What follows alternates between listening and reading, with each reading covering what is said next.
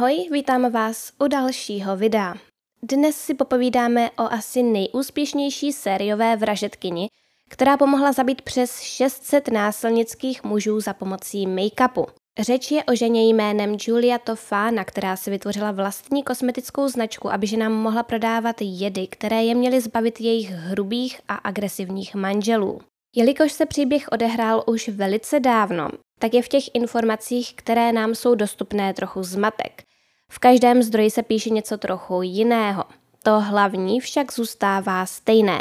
Vždy, když narazíme na něco, ohledně čeho je hodně nesrovnalostí, řeknu vám obě možné verze událostí a budu se snažit uvést všechno, co o případu víme. Než dnešní vyprávění začneme, chci jen připomenout, že už příští týden bude k dispozici můj merch a kromě toho, co je na e-shopu krimipříběhy.cz k dispozici už teď, půjde o mikiny, trika a také nové svíčky. Chtěla jsem, aby byla vánoční edice speciální a proto budou k dispozici dvě různé vůně a také dvě různé velikosti svíček, takže se určitě máte na co těšit. Ještě nechci říkat, o jaké vůně půjde, ale dozvíte se to brzy. Zatím nedokážu odhadnout, jestli o tom budu informovat nejprve tady a nebo na Instagramu. Proto vám doporučuji, abyste ho sledovali. Můj profil nese název krimi.příběhy. No a klidně si zkuste typnout, o jaké dvě vůně půjde. Třeba to uhodnete. Napište mi do komentářů, jaké jsou vaše typy. Teď už pojďme na vyprávění. Příběh začíná v podstatě už 12. července roku 1633 ve městě Palermo v Itálii, když se odehrála poprava ženy jménem Tofania di Adamo. Ta měla otrávit svého muže jménem Francis, který ji byl. Dnes se v podstatě ví jen to, že když byl nalezen mrtvý, vše svědčilo o tom, že ho jeho žena Tofánia otrávila. Nevíme přesně, co tomu mělo nasvědčovat, ale prý se to zkrátka dalo odvodit. No a za tento čin byla tedy Tofánia popravena. Tofánia a Francis ale měli dítě holčičku jménem Julia Tofána, která se narodila v roce 1620. Bylo jí tedy pouhých 13 let, když se z ní stal sirotek. No a Julia Tofána je hlavní postavou tohoto příběhu. Byla popisovaná jako velice krásné a inteligentní děvče. O jejím dětství a dospívání se toho ale moc neví. Ví se snad jen to, že strávila spoustu času s různými lékárníky a pozorovala je, jak vyrábí léky. Neví se, jestli to bylo před nebo až po smrti jejich rodičů. A pokud tomu tak bylo až potom, tak je celkem záhadou, jak se k tomu Julia dostala. Když se později přestěhovala do Nápole, našla si muže, za kterého se provdala a porodila mu dítě, dceru jménem Giroláma. Její manžel krátce po narození dcery zemřel. Je možné, že byl Julie jako sirotkovi dohozen muž, který byl násilnické povahy, stejně tak jako její otec – a ona tak v podstatě prožívala stejný osud jako její matka. A situaci se proto rozhodla vyřešit po jejím vzoru. Otrávením manžela. Julie to ale na rozdíl od její matky prošlo a jako vdova si pak mohla vybudovat svoji kariéru. Krátce po smrti manžela se Julia společně s dcerou přestěhovali do Říma. Tam Julia naplno odstartovala své podnikání – a ve velmi malém měřítku podnikala už v Nápoli, takže do Říma se přistěhovala už jako velmi úspěšná žena. Tehdy se to jen tak nevidělo, že by žena sama vydělávala peníze. To v té době nebylo vůbec běžné. Psalo se totiž 17. století a tehdy neměly ženy příliš velkou šanci na šťastný, natož úspěšný kariérní život. Manželství v renesanční Itálii byly předem domluvené a manželé často ani neměli možnost se před svatbou setkat. Že nám byl prostě domluvený manžel podle toho, jaký to rodině přinese prospěch. Čím vyšší byla sociální vrstva, tím větší roli hrál ve sňatku obchod. Po svatbě se žena stala v podstatě majetkem muže. To, že by žena řekla ne, absolutně nepřicházelo v úvahu. Na ženy se v té době pohlíželo spíše jako na věci, než jako na lidské bytosti a v manželství, ve kterém často chyběla láska, bylo mnohdy přítomno násilí.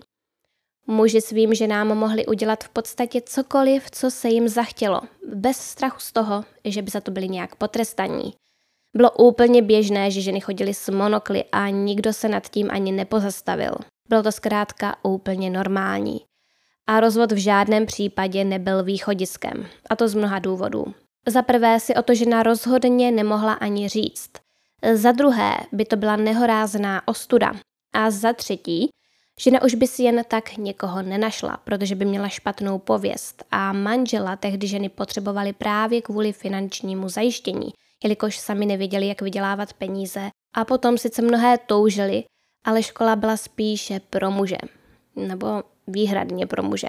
Pokud se do rodiny narodil chlapec a dívka, tak bylo jasné, že peníze na vzdělání budou investované do chlapce a dívka se zkrátka musí jen dobře provdat a bude sloužit jako manželka a matka. No a co měla dělat žena, kterou její manžel týral? Ona k němu absolutně nic necítila, ale zároveň se o něj musela starat a na veřejnosti musela předstírat, že je milující manželkou a vše je naprosto v pořádku. Co měla taková žena dělat? Obrátit se na policii nepřipadalo v úvahu. Tam by se jí jen vysmáli. Že nám v této situaci dokázala pomoct právě Julia. Ta se tehdy velice výjímala tím, že se přes všechny předsudky dokázala stát úspěšnou podnikatelkou. Měla svoji vlastní kosmetickou značku a prodávala make-up ženám v celé Itálii a ty její produkty zbožňovaly. Výrobky, které vyráběla, byly ve většině případů úplně normální kosmetické přípravky, ale tajně prodávala i něco, co už tak úplně normální a nevinné nebylo. Za každou cenu se snažila o to, aby mohla nabídnout ženám v nesnázích nějaké východisko. Někde se udává, že se pro tuto cestu rozhodla právě kvůli tomu, čím si prošla její matka. Jinde se uvádí, že si tím prošla též a to ji taky ovlivnilo, ale jak již bylo řečeno, to není potvrzené. Je to ale jen taková malá nesrovnalost, na kterou jsem v pár zdrojích narazila. Není to až tak důležité. Zkrátka, buď ji poznamenalo to, čím si prošla její matka, nebo i její vlastní manželství. Když Julia viděla, že si její matce ze vztahu podařilo vymanit, tušila, že to může být východisko i pro jiné týrané ženy. Zároveň ale nechtěla riskovat, že by dopadla jako ona a byla by popravena. A tak musela vymyslet, jak na to. Plán vymyslela geniální. Plánovala vytvořit jed, který by nešel vystopovat a který by zařídil smrt, která by působila jako přirozená. Jak jsem již uvedla, Julia v mládí trávila spoustu času v přítomnosti různých lékárníků nebo dalo by se říct chemiků. Prostě lidí, kteří vyráběli a prodávali léky. Dívala se, jak se různé léky vyrábí, ptala se na spoustu otázek a v oboru se stala velice znalou. Věděla, jak namíchat lék, který pomůže na bolest hlavy, ale zároveň věděla, jak namíchat jed, kterým by se mohla někoho zbavit, a to bez zanechání jakýchkoliv stop a důkazů na těle oběti. Některé zdroje však dokonce uvádí, že Julia recept zdědila po své zesnulé matce, která jed použila na zavraždění svého muže. Julia ten recept měla jenom trochu vylepšit, aby použití jedu nebylo znát. No tak či tak, vytvořila speciální kosmetickou řadu, o které by nikdo nikdy neřekl, že je smrtící. Hlavním výrobkem byla tekutina v lahvičce. Jednalo se o čistou, bezbarvou tekutinu, která nešla nijak cítit a byla naprosto bez chuti. Dostala název aquatofána. Údajně již 4 až 6 kapek této látky stačilo k usmrcení dospělého muže. Aquatofána obsahovala arzenik, olovo a rulík zlomocný. Přesný poměr látek ale známý není. Mimochodem, rulík zlomocný se v té době běžně používal při výrobě zkrášlovacích produktů. Dělali se z něj kapky, po jejichž nakapání do očí se rozšířily zorničky, což bylo považováno za velmi atraktivní. Dalším zajímavým faktem o rulíku je to, že je považován za nejnebezpečnější středoevropskou jedovatou rostlinu. Odhaduje se, že otravy rulíkem zlomocným tvoří zhruba polovinu všech vážných otrav rostlinného původu na území České republiky. To jen tak pro zajímavost. Pokračujme. Jelikož byla tekutina, kterou Julia vyráběla bezbarvá, nešla nijak cítit a byla bez chuti, byla velice lehce smíchatelná například s vodou, vínem či jakýmkoliv jídlem. No a tento produkt vypadal jako obyčejný léčivý olejček. Na etiketě tohoto výrobku byl obrázek svatého Mikuláše a lahvička vypadala jako velice elegantní a drahá záležitost. Lahvička měla vypadat podobně jako tehdy velice populární mana svatého Mikuláše z Bary, což byl speciální léčivý olej. Nikdo tedy nemohl mít sebe menší podezření, že by se jednalo o něco jiného než právě o léčivý olej. Říká se, že svatého Mikuláše Julia vybrala z toho důvodu, že mezi lidmi proslul jako ochránci lidí v nouzi a také těch, kteří se o sebe nedokázali postarat sami. Díky nenápadnému vzhledu obalu jedu ho mohly mít ženy bez jakéhokoliv strachu položený například na nočním stolku nebo prostě kdekoliv jinde, třeba i v kuchyni. Výrobek nevzbuzoval žádnou pozornost mužů. Ti se vůbec nezajímali o to, co za kosmetiku ženy používají a tak to bylo naprosto ideální maskování. Když byl produkt hotový, Julia musela přijít na způsob, kterým bude zboží distribuovat. Vše muselo probíhat v maximální tajnosti, jelikož při dopadení Julie hrozila poprava. A klientky též nechtěli, aby se na ně nebo na Juliu přišlo, protože poprava by čekala i je. O této operaci tedy ze začátku viděli pouze lidé, kteří Julie pomáhali. Mezi takové patřila například její dcera Girolama a malá skupinka důvěryhodných pracovníků, mezi kterými byl údajně i jeden kněz. Každá žena, která se chtěla zbavit svého muže za použití kapek aquatofána, musela projít v podstatě takovým výběrovým řízením a podnik fungoval v podstatě na doporučení. Pokud nějaká již ovdovělá žena věděla o vhodné kandidátce, prostě jí jet doporučila. No a Julia se v první řadě ujistila, že je zájemkyně důvěryhodná. Jak to dělala, to nevíme, ale určitě měla své zaručené fígle. Dále ženy zaučila nejen v tom, jak jed použít, ale i v tom, jak se mají chovat, až tak učiní. Po požití jedu se totiž vyskytly podobné symptomy jako v případě otravy samotným arzenikem. Zvracení, průjem, dehydratace, příznaky podobné chřipce, třes a křeče. Ženy se tedy musely naučit, jak tento produkt správně dávkovat. Po podání první dávky aquatofána například do jídla nebo pití nastupovala únava a celkové vyčerpání organismu. Druhá dávka vyvolala bolesti břicha, zvracení a průjmy. Všechno tedy směřovalo k tomu, že pacient dostal nějakou chřipku. A chřipka se tehdy nedala léčit tak snadno jako dnes a zapříčinila mnoho úmrtí. Divadýlko se symptomy chřipky ženy pro své okolí hrály pár týdnů a poté nasadili třetí dávku jedu. A po třetím, někde psáno po čtvrtém požití jedu, muži zemřeli. Ženy věděly, jak o manžela pečovat, aby působili starostlivě. Smrt oplakávali a poté vyžadovali pitvu, která by určila příčinu smrti.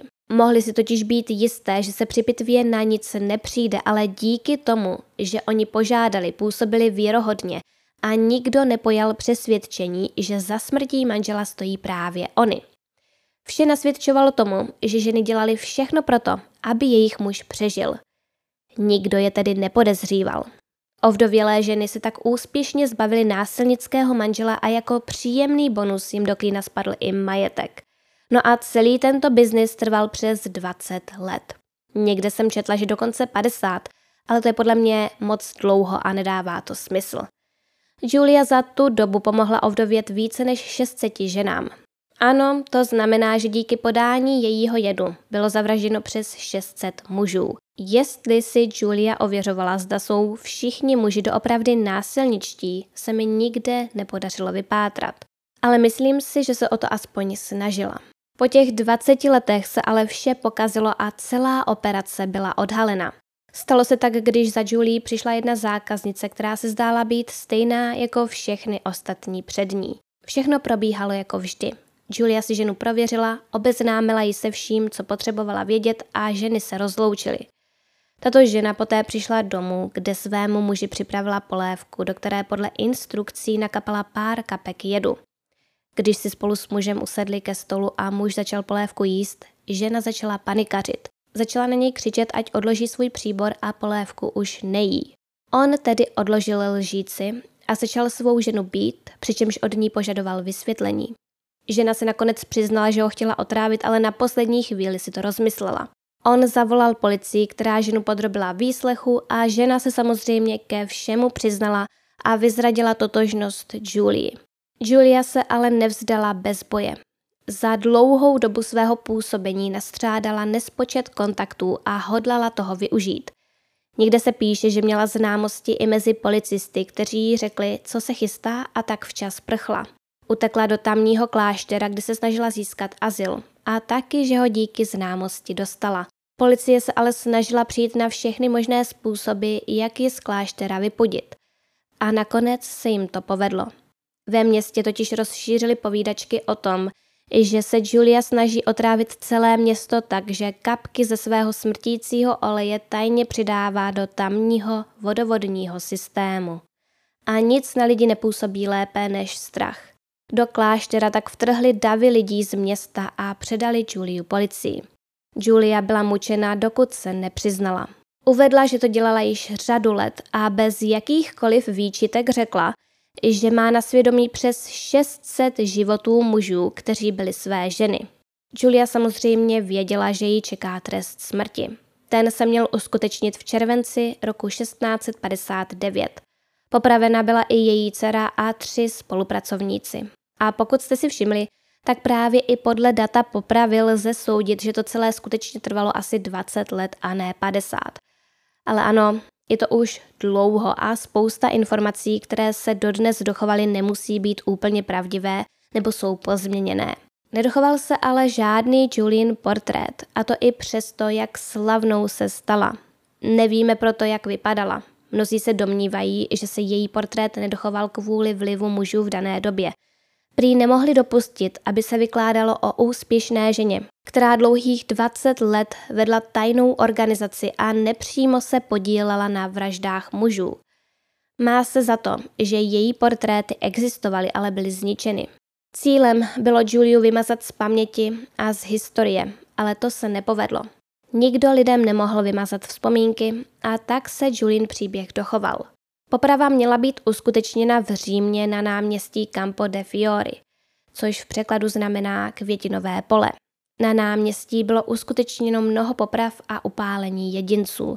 Říká se, že poté, co Julie zabili, hodili její tělo přes hradby kláštera, ve kterém předtím našla azyl. Co se týče žen, kterým Julia pomohla ovdovět, tak se traduje, že Julia při mučení údajně prozradila totožnost přibližně 40 z nich. Jestli se ji podařilo vypátrat a co se s nimi posléze stalo, se však neví. Policie ale měla značně znemožněnou práci s dohledáním zbytku žen, jelikož Julia vedla i velice úspěšný legální podnik s kosmetikou a nakupovali u ní i ženy, které o ničem nevěděly. Chtěli pouze normální make-up. A tak nemohli policisté jen tak pochytat všechny Juliiny zákaznice z předešlých let, kterým zemřel manžel. To prostě nešlo. To nebylo reálné a tak velké většině žen vražda manžela prošla. Pro Juliu pochopitelně pracovalo více lidí než jen její dcera a další tři spolupracovníci, kteří byli popraveni. Další lidé, kteří v tom byli zapletení, údajně popravě unikli a když záležitost vyšuměla, dali se znovu dohromady a obnovili prodej proslulé akvatofána. Předpokládám, že je docela dost možné, že produkt v podstatě jen přejmenovali a vytvořili nový obal. I když se neví, jestli k obnovení výroby skutečně došlo, tak strach z otravy tímto výrobkem v lidech zůstal ještě několik desítek let poté, co byla Julia popravena. Strach z akvatofána lidé měli ještě 132 let po Juliené smrti. Ano, skutečně to trvalo minimálně do roku 1791. Jeden 35-letý muž si v onom roce myslel, že byl za použití akvatofána otráven. Uvedl, Dozajista cítím, že už tu dlouho nebudu. Jsem si jistý, že jsem byl otráven. Nemohu se této myšlenky zbavit. Někdo mi podstrčil akvatofána a vypočítal přesný čas mé smrti. Konec citace. No a tímto mužem byl Wolfgang Amadeus Mozart. Jeho smrt je dodnes záhadou a nikdy se nepřišlo na to, jestli byl doopravdy otráven. A pokud ano, tak se rozhodně neví, jestli to bylo právě tímto jedem. Ke konci svých dní blouznil a je prostě jen možné, že se o příběhu dozvěděl a nějak se mu to spojilo s jeho špatným zdravotním stavem a domníval se, že na něm tento jed skutečně někdo použil. To ukazuje a potvrzuje, jak byly Julia a její akvatofána proslulé. Mimochodem, některé zdroje uvádějí, že Julia popravena vůbec nebyla. nikdy nebyla dopadena a podařilo se jí začít nový život, takže kdo ví. Na internetu jste si také mohli všimnout tohoto obrazu. Někteří tvrdí, že je na něm Julia, ale prý tomu tak není a jde o jinou ženu. Obrázek někdo použil jako ilustrační a už se to s tím táhne. Moc by mě zajímalo, co si o tom myslíte. Fandíte Julie nebo si myslíte, že to, co dělala, bylo špatné a měla být popravena? Já si myslím, že to vyloženě správné nebylo, ale je mi to tak nějaký jedno. Ti muži si nic dobrého nezasloužili, takže to beru tak, že se jim to v podstatě vymstilo. Pokud by se chovali jinak, tak by k tomu dojít nemuselo. Ale pokud někdo ten jed použil na nevinných lidech, tak to už je o něčem jiném. Tímto tedy dnešní příběh ukončíme. Dejte mi do komentářů vědět, co si myslíte. Pokud se vám toto video líbilo, dejte mu prosím like, odebírejte můj kanál a zapněte si upozornění na nová videa kliknutím na ikonku zvonku hned vedle tlačítka odebírat.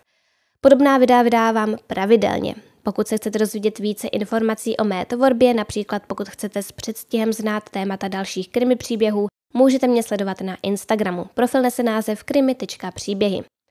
Na závěr bych tak jako vždy chtěla poděkovat všem, kteří mi zakoupili kafíčko na stránce Buy Me Coffee a děkuji i mým patronům, jejichž jména právě teď běží na obrazovce.